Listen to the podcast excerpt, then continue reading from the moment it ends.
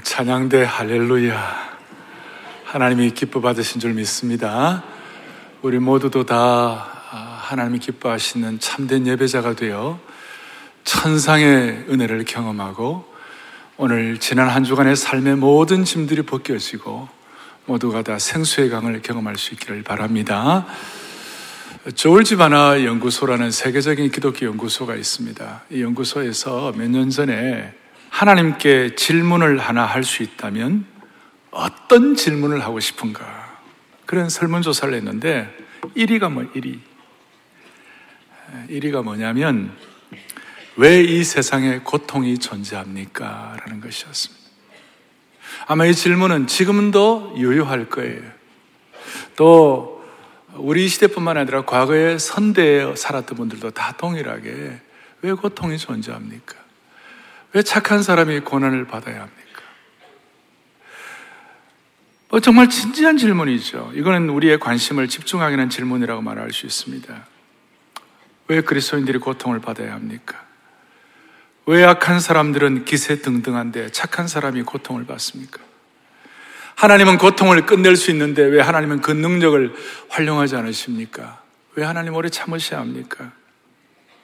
이것이 이제 개인적으로 와닿으면, 개인적인 질문이 되면, 왜 내 자식은 태어난 지 얼마 안 됐는데 하나님 이렇게 빨리 데려가십니까?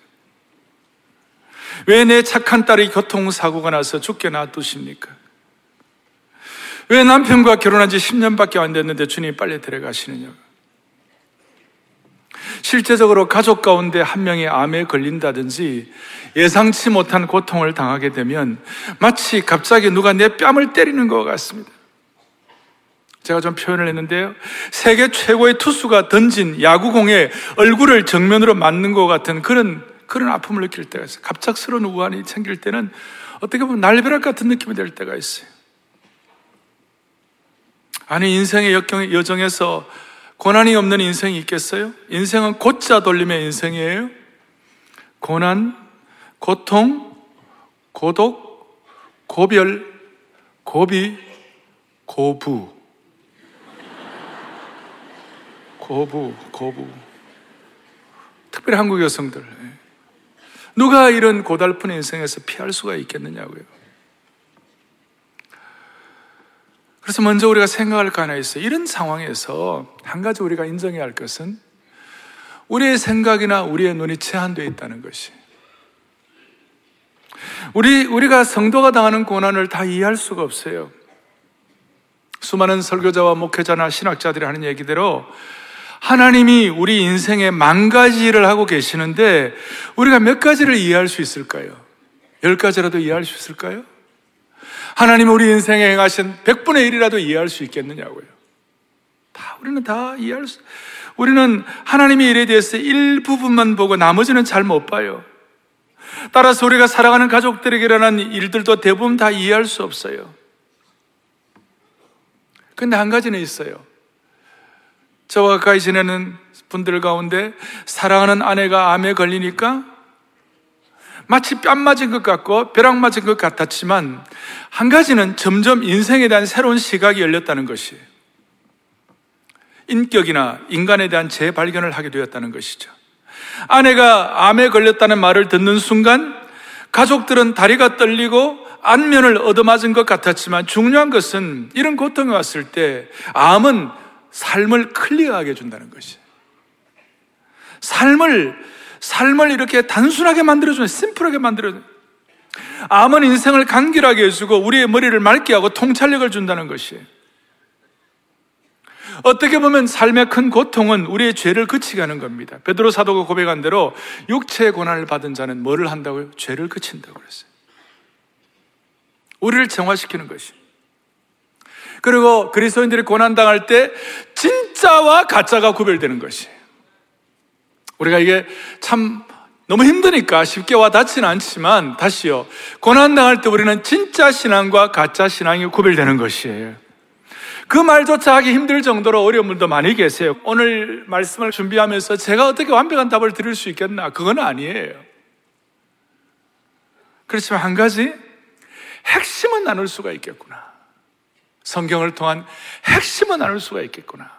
오늘 저와 여러분들이 완벽한 답은 같이 갖고 가지 못한다 할지라도 그리스도인이 왜 고난을 당하는가? 착한 사람이 왜 고난을 당하는가? 선한 사람이 왜 고통을 가져야 할 것인가? 완전한 답은 갖지 못하지만 말씀을 통한 핵심은 붙잡고 돌아가는 축복이 있기를 바랍니다. 오늘 여러분이 욥에 대해서 제가 일부러 본문을 좀 많이 하지 않으려고 욥 한 절만 하고 욥 전체 배경을 좀 잠깐 말씀을 드릴게요. 욥은 고통이라는 인생의 폭풍을 갑자기 만났습니다. 근데 욥은 하나님을 멋지게 예배하던 사람이었어요. 욥은 가정에 충실한 사람이었고 남편이었고 욥은 정직하게 성실하게 살던 사람이었어요. 욥은 어떤 점에서 인간적으로 별로 흠이 없는 사람이었어요. 그런데 그 순탄한 인생이 중년 시절에 감당할 수 없는 고난의 폭풍을 맞은 거예요. 우선은 그가 갖고 있는 재산이 다 날아갔어요. 하루아침에 통장 제로, 하루아침에 사업이 폭망한 거예요. 완전히 막 제로 인생이 된 것이. 두 번째는 목숨보다 귀한 자녀들이 다 죽었어요. 다 떠나가 버렸어요. 오죽하면 아내도 정신적으로 감당이 안 되어서 떠났어요. 여러분 인생의 3대 난제 중에 하나가 중년 상처 아닙니까? 중년에 아내가 날아가 버린 거예요. 그래서 너무나 고통스러워가지고 당시에 고대 근동 사회에서 내가 진짜 힘들고 어렵다. 나 정말 죽게 되었다라는 그 고통의 최고의 극한 표현이 뭐냐면 자기 머리를 미는 거예요. 일부러 젊은이들 가운데 빡빡 깎는 사람이 있지만 욥은 너무나 고통스러워. 욥기 1장 20절에 보면 일어나 겉옷을 찢고 머리를 밀어버렸다고 그랬어요. 너무 힘들어가지고. 그래서 오늘 그 힘든 가운데 모든 과정을 거치고 엽기 23장 10절 요절처럼 전에 우리 개혁 성경에서는 나의 가는 길을 그가 아시나니 그가 나를 단련하신 후에는 내가 정금같이 나오리라 그랬어요. 이 구절을 누가 모르겠어요. 뭐 웬만한 기독교인이 아니더라도 웬만한 세상 사람들이 이 내용을 웬만큼 알 거예요. 근데 우리는 이 가운데 성령이 주시는 안목을 가지고 해석을 해야 되고 이 말씀 가운데 오늘 우리의 삶을 근본적으로 우리의 삶을 지키는 토대를 위한 영적인 공식, 원칙, 믿음의 공식을 갖고 돌아가야만 할 것이에요. 그러면 오늘 나의 가는 길을 그가 아시나 욥기 이런 배경 가운데 얼마나 고통스러운 머리를 밀겠나요? 그 머리를 미는 이런 상황 가운데서 욥이 고백한 이 내용을 가지고 몇 가지 먼저 진실을 정리하겠어요. 욥이 고백한 욥기 23장 10절에는 세 가지 진실이 있어요. 첫째는 어떤 진실인가? 나의 가는 길을 그가 아신다. 이런저런 이유를 다 떠나서 고난당하는 성도들 우리는 고통당해 너무 힘들지만 한 가지 분명한 것은 한 가지 분명한 진실은 하나님이 내 고난을 알고 계신다는 것이에요. 다시요. 하나님이 내 고난을 어떻게 한다고요? 알고 계신다는 것이. 여러분, 고난당할 때 사람들이 와서 나를 위로하고 알아줘도 그것이 참 많은 위로가 되고 격려가 되는데 하나님이 나를 위로하시고 아신다. 여러분, 격려가 되기를 바라는 것이에요. 이것이 여러분들에게 진실이 되기를 바라는 것이에요. 그래서 저는 예수 믿는 분들이 당하는 고난이 있지만 예수 믿는 분들이 그 고난을 통과할 때 갖는 전략 넘버원은 뭐냐면 하나님이 내 고난을 알고 계신다. 이것이 고난을 이기는 전략 1번이에요. 그리스도인의 인생의 어떤 전략보다도 하나님이 내 고통을 아신다는 사실이 정말 중요하다는 것이. 어떤 고난은 앞으로 어떤 일이 날지 또 어떻게 되었는지 우리가 다 모를 때가 많아요. 그렇지만 하나님은 다 알고 계신다는 것이에요. 하나님은 우리가 겪고 있는 문제는 무엇인지 다 알고 계시는 줄 확신합니다. 여러분의 죄악도, 여러분의 암도, 여러분의 이혼도, 여러분들의 자녀 문제도, 돈 없는 것도, 낙심하고 있다는 것도 하나님이 다 아실까요? 모르실까요? 다 아시는 그리고 하나님이 다 아시는 것이 여러분에게는 기쁜 일이 될지 아니면 짐이 될지 그건 제가 잘 모르겠습니다만은 고난을 통과하는 사람에게는 하나님이 다 아신다는 것이 우리에게는 가장 큰 고난 통과 전략인 줄 믿으셔야 되는 것이. 두 번째 진실은 뭐냐? 나의 가는 길을 그가 아시나니 그가 나를 단련하신 후에는 단련하신 후에는 이런 말씀 있는 거 보니까 고난 자체는 목적이 아니에요. 단련 후가 필요한 것, 단련 후가 있다는 것이에요. 그러니까 고난 자체는 과정이지 목적이 아니에요. 여러분 여기에서 주님이 주시는 진리의 빛에 눈이 열리기를 바랍니다. 욥이 당한 고난은 신앙의 과정이었지 목표가 아니었어요. 욥이 당한 고난의 시작은 사탄이 시작했어요. 사탄이 욥을 시험하고 사탄이 욥을 죽이려고 그랬어요. 욥이 사탄을 통하여 고통을 받았지만 하나님께서는 그것이 다가 아니에요. 그것이 목표가 아니에요. 하나님이 게임의 룰을 정하셨어요. 욥을 죽이지 마라. 욥의 생명은 건드리지 마라. 중요한 것은 욥의 생명이지 고난 자체는 그것이 목표가 아니라는 것이. 결국 고난은 우리의 영적 성숙 과정임을 믿으셔야 되는 것이. 욥의 목숨은 가져가지 못하는 것이. 하나님께서 고통, 우리가 고통 당할 때 괴로워요. 그리고 하나님의 백성들이 불구덩이 속에 들어갈 때, 용광로에 들어갈 때 정말 고통스러워요. 그렇지만 하나님의 백성들이 불구덩이 속에 집어넣음을 당할 때, 불구덩이 속에 들어갈 때, 하나님의 눈은 이미 고난이 끝나는 시간을 향해 있는 줄 믿으셔야 되는 것이. 하나님의 시간은 고난이 끝나는 시간을 향해 계시는 것이에요. 그리고 하나님의 손은 우리가 너무 큰 화상을 입지 않도록 불구덩이 속에서 우리가 너무 큰 화상을 입지 않도록 온도 조절기를 갖고 계시는 것이에요. 그러니까 화상을 입지 않도록 하나님께서 우리의 손 위에 온도 조절기를 얹고 계시는 하나님의 손임을 믿으셔야 되는 것이에요. 하나님의 눈은 인생의 시계를 통해 불구덩이 속에 얼마나 더 있어야 하는지를 보고 계시고 하나님의 손은 온도계를 통하여 얼마나 뜨거운지를 다 알고 계시는 줄 믿으셔야 되는 것이에요. 고난 자체가 목표가 아니에요. 연단 자체가 목표가 아니에요. 이것은 뭐냐? 우리의 가지치기예요. 가지치기는 목표가 아니에요. 목표는 연단 후에는 하고 나중에 우리가 순금같이 나오라. 그것이 목표예요. 다시요. 오늘 이 고난은 우리의 삶의 가지치기임을 믿어야 되시는 것이. 가지치기 자체가 목표는 아니에요. 왜 가지를 칩니까? 하나님께서 포도나무와 장미와 과일나무에게 있어서 농부들이 가지를 치는 이유가 뭐예요? 열매 맺는 것과 열매 맺지 못하는 걸 보시고 열매 맺는 삶을 위하여 풍성한 삶을 위하여 우리가 생각할 때는 이것이 내 삶을 풍성하게 하는 잎사귀다고 생각하는데 그 잎사귀들을 다 제거하시고 하나님이 가지치기를 하게 하시는 것이에요. 그런데 문제는 가지치기를 할 때 그 가지에 상처를 주는 것이. 가지치기를 통하여 가지 자체가 상처를 받는 거예요. 가지 입장에서는 고난을 받는 것이에요. 수많은 상처가 있는 거예요. 이 가지치기는 하나님의 악한 계획이 아니라는 것이에요. 최소한의 손실을 가하면서 대신에 최상의 열매를 맺기 위한 것인 줄 믿으셔야 되는 것이. 그러니까 최소한의 상처로 최소한의 전지를 가지고 가지치기를 가지고 최대한의 효과를 내게 하시는 것이 그토록 애지중지하던 외적인 잎사귀를 뺏어가실 때가 있어요. 그럴 때마다 우리는 쌓아온 모든 외적인 노력이 와르르 무너지는 절망을 경험할 수도 있어요. 그런데요, 하나님께서 처음 제가 말씀한 대로 이런 시간들을 통하여 나를 심플하게 만드시고 나를 순결하게 만드신 줄 믿으셔야 되는 것이. 그리고 진짜 뭐가 중요한지를 알게 되고 내 죄성의 가지치기를 경험하게 되는 것이. 자, 첫 번째 진실은 고난 당할 때 하나님이 알고 계신다. 두 번째 진실은 고난 자체가 목표가 아니다. 과정이다.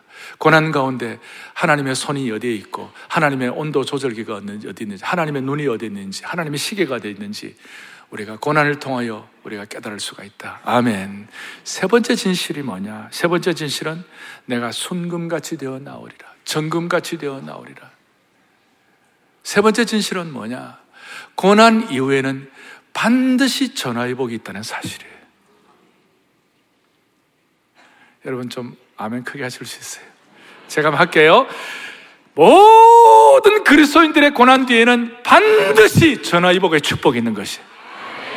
우리가 20세기에 과거에 우리 선대 목사님이 하고 있을 때는 우리가 고난이 변장된 축복이라고 말씀을 많이 했어요. 오늘 21세기에 우리가 고난 뒤에는 반드시 변장된 축복일 뿐만 아니라 고난 뒤에는 반드시 전화위복의 능력이 있는 것이에요. 그것이 오늘 여기서 말하는 너는 순금같이 나오리라. 정금같이 나오리라. 핵심은 뭐냐? 불이 뜨거우면 뜨거울수록, 용광로에 불이 뜨거우면 뜨거울수록, 고통이 크면 클수록 더 정화된 순금이 나온다는 것이. 여러분 어떤 분이 순금을 원할 때 금이 99.9% 99% 완전히 이렇게 순금 정금을 우리가 원하는 거지 오염된 뭐 20, 30% 이런 걸 별로 원하지 않을 거예요. 이왕 하는 금은 순금이 되기를 원할 거예요. 그러니 모든 고난에는 목표가 있다. 연단 고난 후에는 우리 모두가 다 순금같이 나오리라. 잘 알지만 이것이 내게 확 와닿는 것이 뭐냐? 오늘 하나님께서 저와 여러분들에 대해서 이 고난에 대한 진실이에요. 다 김순금, 정순금, 박순금을 만들어요. 대장금이 아니라 김성금을 만들어 주실 줄 믿으셔야 되는 것이. 최소의 상처로 우리에게 정금을 만드시는 하나님이신 줄 믿으셔야 되는 것이. 그리고 그리스도인들은 그리스도인이 왜 고난을 받는가 했을 때 그리스도인들은 이 고난을 통하여 모두가 다 확인하는 것은 십자가의 신비를 경험하는 것이. 제가 이 얘기는 이 말씀은 무슨 추측이나 어떤 이론을 갖고 말씀드리는 것이 아니에요. 우리 자매들이 아기 낳을 때 많은 얘기에 내가 십자가를 생각하며 참았다 이런 얘기예요. 뭐 그거는 좀 십자가가 약간 어뷰즈 되는 거예요. 남용되는 거예요. 그러나 진짜 고난을 당하면 고난을 당하면 십자가의 비의를 깨닫게 되는 것이에요. 십자가의 핵심은 뭐예요? 십자가는 본래 수치였어요. 십자가는 본래 모욕과 상처의 하나의 상징이었어요. 십자가는 고난의 심벌이에요. 근데 하나님은 이 고난과 수치와 모욕의 십자가를 우리, 우리 예수 그리스도의 십자가 지심을 통하여 구원의 십자가로 만드신 것이에요. 비참한 십자가가 축복의 십자가가 된 거예요. 되게 하신 것이. 그래서 여러분, 이 십자가는 너무 신비한 거예요. 그러니까 예수님이 십자가의 고난과 고통과 모욕과 수치를 당하심으로 말미암아 구원의 십자가로 만드신 그 신비를 우리는 믿습니다. 그거예요. 여기에 대해서 히브리서 기자가 놀라운 표현을 하고 있어요. 히브리서 2장 보겠어요. 뭐라고 된 시작. 죽음을 통하여 죽음의 세력을 잡은 자 곧 마귀를 멸하시며 이 십자가의 신비 중에 하나인데 십자가의 죽음을 통하여 십자가의 죽음을 통하여 죽음의 세력을 잡은 자 곧 마귀를 멸하시는 것이에요. 그러니까 십자가의 죽음을 통하여 죽음을 멸하셨어요. 무슨 말이냐면 고난의 십자가를 통하여 고난을 해결해 버리신 것이에요. 이걸 요한 켈빈 선생님은 아주 통찰력 있게 말을 했어요. 뭐라고 말하는? 이렇게 말씀하는 거예요. 고난의 십자가에서 멸망이 파멸된 것이에요. 고난의 십자가를 통하여 고통의 고통을 당한 것이에요. 곧 저주는 저주를 받게 된 것이에요. 그리고 사망은 살해당하게 된 것이에요. 말이 좀 어려운데요? 그러니까 십자가를 통하여 멸망이 해결된 것이고, 십자가를 통하여 고통이 해결된 것이고, 십자가를 통하여 저주가 해결된 것이고, 십자가를 통하여 사망이 해결된 것이에요. 왜냐하면 사망이 살해당했기 때문에.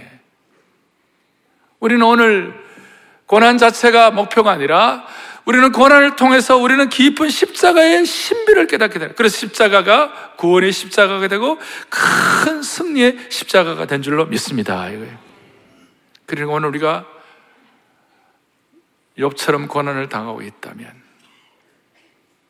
십자가는 저주를 저주시켜 버렸어요. 십자가는 멸망을 멸망시켜 버렸어요. 십자가는 고난을 고난시켜 버린 것이. 요셉을 보세요. 요셉은 성폭행범으로 오해받아 감옥에 갇혔어요. 그런데 고난을 통하여 요셉은 당대 최고의 순금 같은 정금 같은 사람이 되었어요. 감옥에서 총리가 되었어요. From prison에서 to prime minister가 됐어요. 하나님께서 요셉이 당하는 고난을 낭비하지 않으셨어요. 이제 중요한 거예요. 저는 근본 질문을 할 때마다 제가 삶의 원칙들을, 삶의 공식들, 믿음의 공식들을 매주마다 말씀을 드려요. 제가 이번 이 시리즈가 마칠 때 여러분의 공식들을 몇십 개 다 모아놓고 이걸 매주마다 적용하면 하나님 우리 모두를 정말 하나님의 사랑으로 빚어주시라고 확신하는 것이에요. 첫 번째도 내가 세 가지 말씀드렸고 지난주를 두 가지 말씀드렸어요. 오늘도 이 진실 앞에 이 고난의 진실 앞에 제가 두 가지를 말씀을 드리려고 그래요. 첫 번째 첫 번째 원칙. 우리가 이 고난을 받을 때, 이 십자가의 신비를 깨닫고 다 하는 가운데 고난을 받을 때, 우리가 선택을 해야 돼요. 이런 말씀을 드려도 내가 당하는 고난이 너무 크고, 내가 당하는 고난이 너무 억울하고, 너무 힘든 분들이 있으세요. 왜 없겠어요?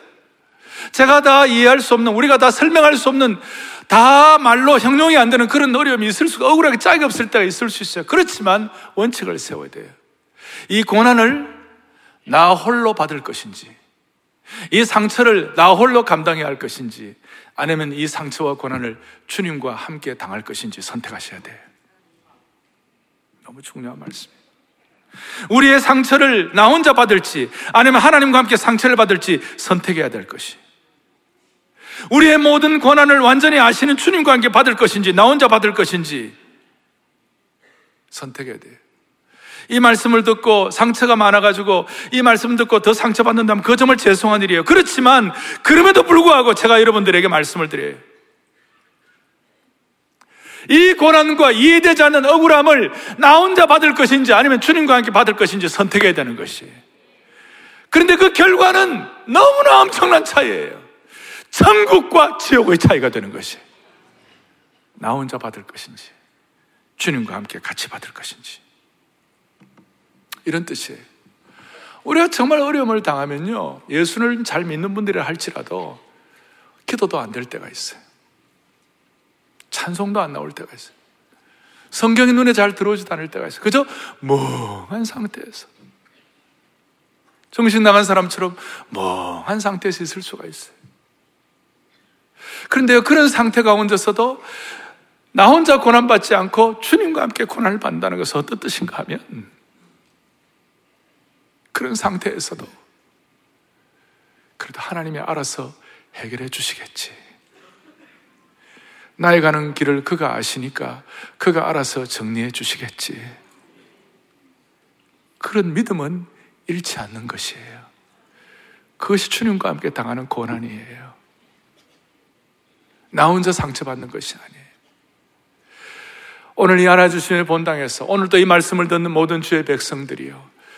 하나님의 신실한 종들이 영적 가족 여러분들이요.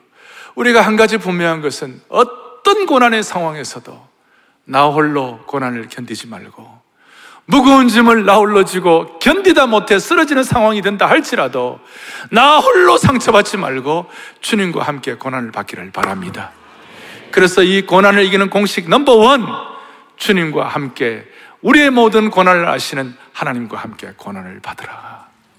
이것이 넘버원 공식 넘버원 넘버원 그래서 히브리서 2장 18절에 우리 주님은 시험을 받아 고난을 당하셨은즉 시험 받는 자들을 능히 도우신다고 말씀하시는 것이 두 번째 공식이 있습니다. 어쩌면 오늘 이것이 오늘 말씀의 핵심이라고 말할 수 있습니다. 여번 최악의 고난을 당했습니다. 머리를 밀었습니다.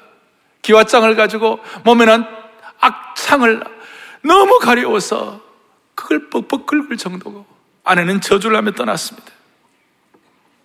그런데 친구들이 왔어요. 이 친구들이 얼마나 똑똑하고 의로운지 여벌 향하여 판단을 합니다. 여벌 향하여 뭐 올바른 말이라고 하면서도 여보의 마음을 끌어버립니다. 여보, 여 마음에 상처를 줍니다. 나중에 하나님께서 저, 저 자기 의만, 의로만 가득 찬 저 친구들 내가 처리하겠다 그래서. 그랬는데 엽이 나중에 어떻게 그 고난을 통해 엽이 깨닫고 난 다음에 나의 가는 길을 그가 아시나니 그가 나의 고난을 단련하신 후에는 내가 정금같이 넣으리라 그 은혜를 엽이 받아 누리고 난 다음에 하나님 친구들 용서해 주십시오. 친구들 용서해 주십시오. 그 욥의 친구 세 명을 저주로부터 살렸습니다. 최악의 고난을 통하여. 욥의 친구 세 명은 비정상적인 신학, 비정상적인 사고방식, 비정상적인 시각, 함부로 남을 판단하고 함부로 비판하는 그 사람들을 교정시켜 줬어요. 하나님께 저주받아야 할 욥의 친구들이 욥의 고난을 통하여 살아버렸습니다. 결과론적으로는 고난받은 욥은 친구들을 향하여 선교적인 삶을 살았다고 말할 수 있는 것이. 그리고 욥이 만난 최악의 고난이 나중에 후손 4대까지 최고의 축복이 된 것입니다. 다음 세대를 위한 선교적인 문을 열었다고 말할 수가 있는 것입니다. 여보의 최악의 고난이 멋진 믿음의 개성을 갖도록 만들어 준 것이. 그리고 엽기를 읽은 모든 하나님의 신실한 종들의 삶에 오늘도 엽은 BC 3천 년이니까 지금 다 5천 년 전의 사람이지만 그 수천 전에 전에 살았던 그 엽이 오늘도 야나 주심의 본당에서 저와 우리 모두에게 이 말씀을 가지고 욥의 말씀을 가지고 여러분들에게 말씀할 수 있는 이 자체가 욥은 선교적 삶을 산 것이에요. 그러니까 모든 고난은 그리스도인의 모든 고난은 우리로 하여금 선교적 삶을 살게 하는 통로가 되는 줄 믿으셔야 되는 것이에요. 그래서 오늘 공식 두 번째 그러니까 하나님께서는 욥을 통하여 욥기에는 욥만을 위해서 욥기는 우리가 고난의 책인 줄 알지만 그것만으로 끝나는 것이 아니에요. 욥기는 선교적 책이에요. 저는 이것을 신학 어떤 걸 본 적도 없고 저는 6년 동안 우리 교회 고난의 과정을 통하여 제가 하나님의 묵상하면서 이 은혜를 깨닫게 하신 주님을 찬양하는 것이에요. 제가 엽기를 보다가 엽기 34장을 보니까 그는 민족에게나 인류에게나 동일하시다고 그러셨어요. 욥한 사람에게 은혜를 주실 뿐만 아니라 민족과 인류에게 하나님께서는 관심을 갖고 있음을 욥은 깨닫게 된 것이에요. 그리고 엽기 12장에 보니까 민족들을 커지게도 하시고 다시 멸하기도 하시며 민족들을 널리 퍼지기도 하시며 그러니까 하나님의 관심은 엽 하나에게만 있는 것이 아니라 엽의 후손과 엽의 자녀들과 엽의 친구들과 그 다음에는 후손들 민족들에게 관심 있는 것을 엽이 깨닫게 된 것이에요. 고난을 통하여 선교적인 삶을 살게 하시는 하나님을 믿으시기를 바라는 것입니다. 오늘 욥은 자신이 당한 고난의 스토리를 당대에 끝나지 아니하고 가족과 춘족과 후손들과 온 인류에게 전파하심으로 말미암아 고난의 결론이 뭐냐? 고난의 면류관이 뭐냐? 선교적 삶임을 깨닫게 도와주신 주님을 찬양하는 것이. 그래서 오늘 두 번째 공식, 두 번째 원칙은 뭐냐? 성도의 고난은 선교적 삶을 살게 한다. 할렐루야. 오늘 여러분 고난의 통로를 지나가고 있습니까? 현재만을 보지 말고 좀 더 멀리 내다볼 수 있기를 바랍니다. 사도 바울은 고난을 통하여 주님의 고난에 참여하는 특권을 누렸습니다. 사도 바울은 고난의 십자가가 구원의 십자가가 되는 것을 깨닫게 되신 하나님의 신실한 종이 되었습니다. 그리고 그 고난을 통한 구원, 구원은 선교와 깊은 관계가 있다는 것을 깨닫게 되었어요. 그래서 모든 그리스도인의 고난은 선교적 문을 열게 한다. 제가 토요 비 전 새벽 예배 다 말씀드렸죠.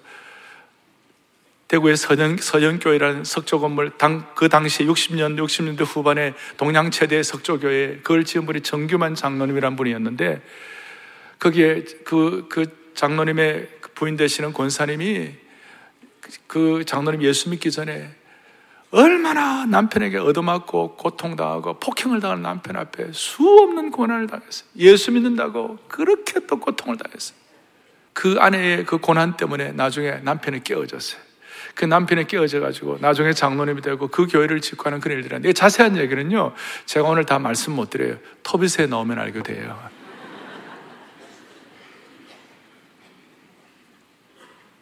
여러분, 한국의 선교사로 나온 분 가운데 황해도 지역을 선교하셨던 선교사님이 계셨어요. 풍토병에 걸리고 선교하는 그 자체가 고난인데요. 김익두라는 황해도의 안악의 깡패한테 얻어맞아가지고 피를 철철 흘리는 거예요. 그런 고난이 어디 있습니까?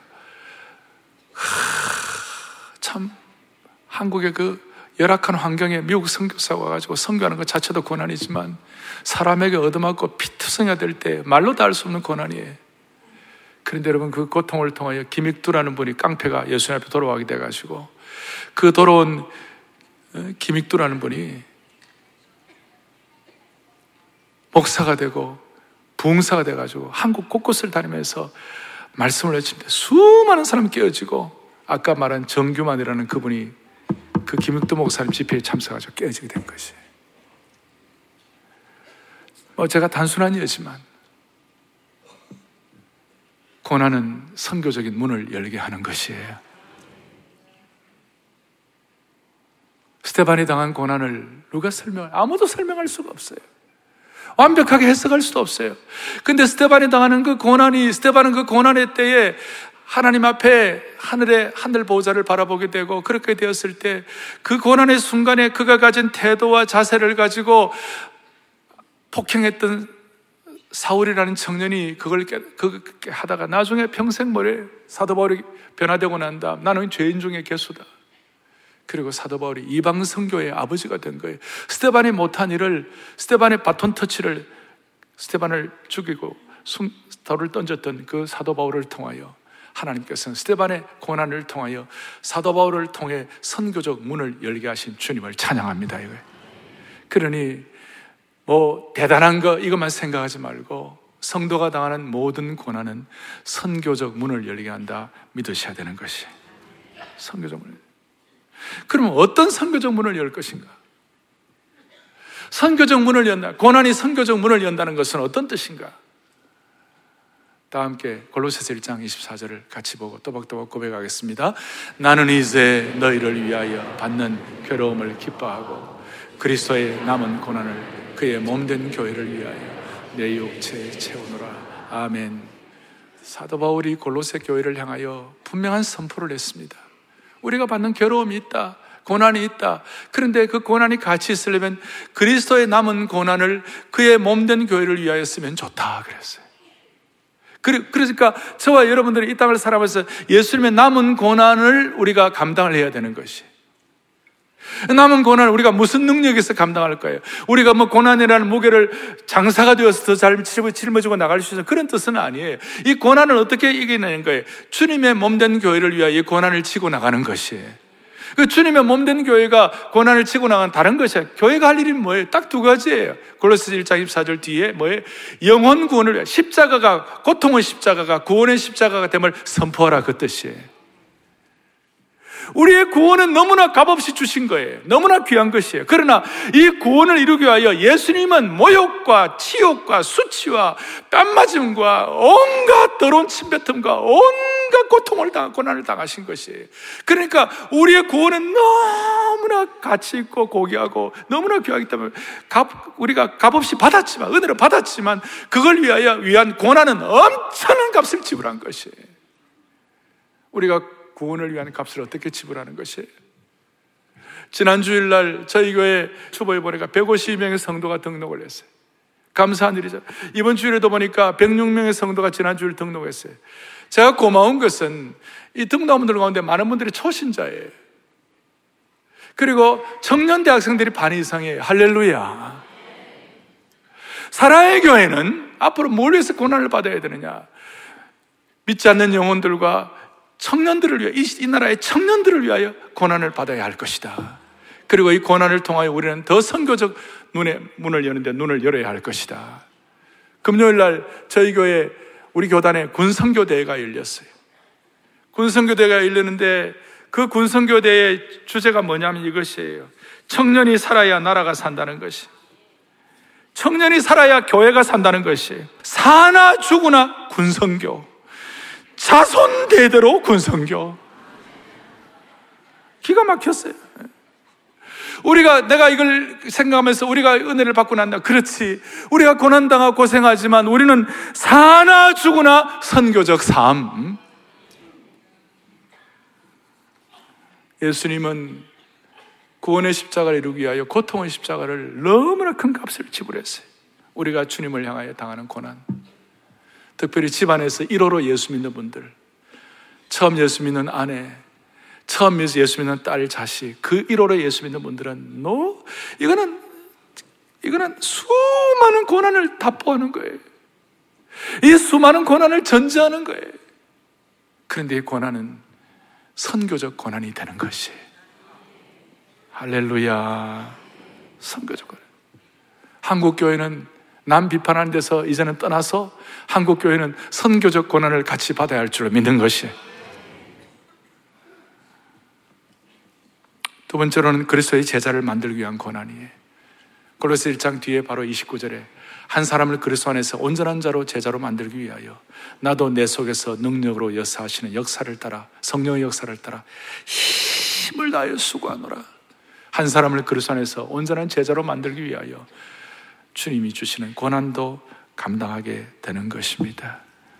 사랑하는 교우들이여, 우리가 당하는 이 고난이 선교적 고난이 되기를 바랍니다. 오늘 사랑하는 주님 섬기리 생명 주신 예수님. 그리고 이 고난을 당할 때 고난을 당할 수 있는 근거는 뭔가? 첫 번째는 우리의 고난을 알고 계시는 주님과 함께 고난을 받으라. 주 고난을 받으라. 십자가가 근거가 되는 것이. 십자가가 근거가 되는 것이. 십자가의 깊은 신비를 깨닫는 것이. 십자가의 고난을 깨닫게 되는 거예요. 제가 존경하는 목사님 중에 척 스윈돌 목사님이라고 계세요. 찰스 스윈돌이라는 분이. 미국에서 거의 설교를 제일 잘하는 분 중에 한 분이고, 달라스 신학교 총장도 하신 분이고, 그분이, 그분이 이렇게 최근에 말씀을 전하는데, 이제 나이가 이제 뭐, 이제 뭐 80을 훨씬 넘겼죠. 그런데 본인이 다섯 개의 교회를 섬겼대요. 겉으로 보면 승승장구하는 것 같았지만 어느 한 교회도 만만하지 아니하고 교회에 섬길 때 수많은 고통과 아픔과 난제가 있었고 시, 심지어는 아주 작정하고 대적이 되고 작정하고 공격하는 분들도 많이 있었대요. 그런데 이 스윈들 목사님 하시는 말씀이 그 사건을 통하여 나는 School of Brokenness School of Brokenness 깨어짐의 학교를 경험하게 됐다. 그 깨어짐의 학교를 통하여 십자가와 고난이 무엇인지를 확인하게 되었다. 일본 교회는 생각하는 교회라고, 지성의 교회라고. 그래서 일본에는 사상가들이 많이 나왔어요. 그런데 한국 교회는 고난을 통과한 교회인 줄 믿습니다. 한국, 그래서 한국 교회는 School of Suffering, 고난을 통과한 것이 한국 교회의 강점이에요. 하나님께서 수많은 여러 환경들 가운데 여러분들에게 난 모르는 고난이 있다 할지라도 이 고난을 통하여 십자가의 비위를 깨닫고 어려울 때마다 모두가 다 갈보리 십자가로 달려가기를 바랍니다. 고난 당할 때 우리와 함께 고난 당하시는 십자가 앞으로 달려갈 수 있기를 바랍니다. 사랑하는 주님 섬기리 생명 주신 예수님 찢긴 내 마음과 삶에 갈보리 십자가의 은혜를 가지고 찢긴 내 마음과 삶에 갈보리 언덕에 흘린 피로 생명 주신 예수님 나 영원히 섬기리 오늘 이 찬송 주님 앞에 올려드리면서 같이 기도하는 가운데 하나님이 우리에게 주신 음성을 듣는 주의 신실한 종들 되기를 바랍니다. 사랑하는 주님 섬기리 찬양합니다. 사랑하는 주님 섬기리 생명 주시네 버려진 나 찾아오셔서 내게 새 찢긴 내 맘과 삶에 찢긴 내 맘과 삶에 갈고리 언덕에 흘린 피로 새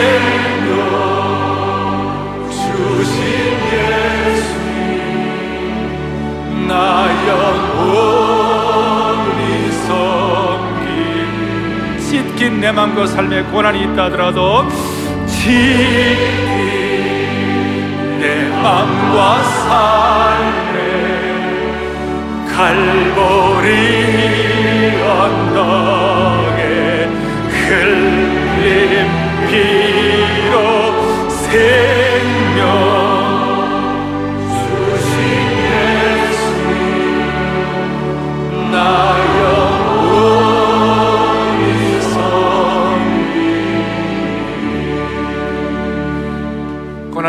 때 갈보리 언덕 갈보리로 다가가게 되면 고난이 있어요 힘들어요 그래도 괜찮아요 주님이 다 알고 계시기 때문에 고통이 있어요 너무나 힘들어요 그래도 괜찮아요 선교적 삶으로 인도하시기 때문에 고난당해요. 힘들어요. 그래도 괜찮아요.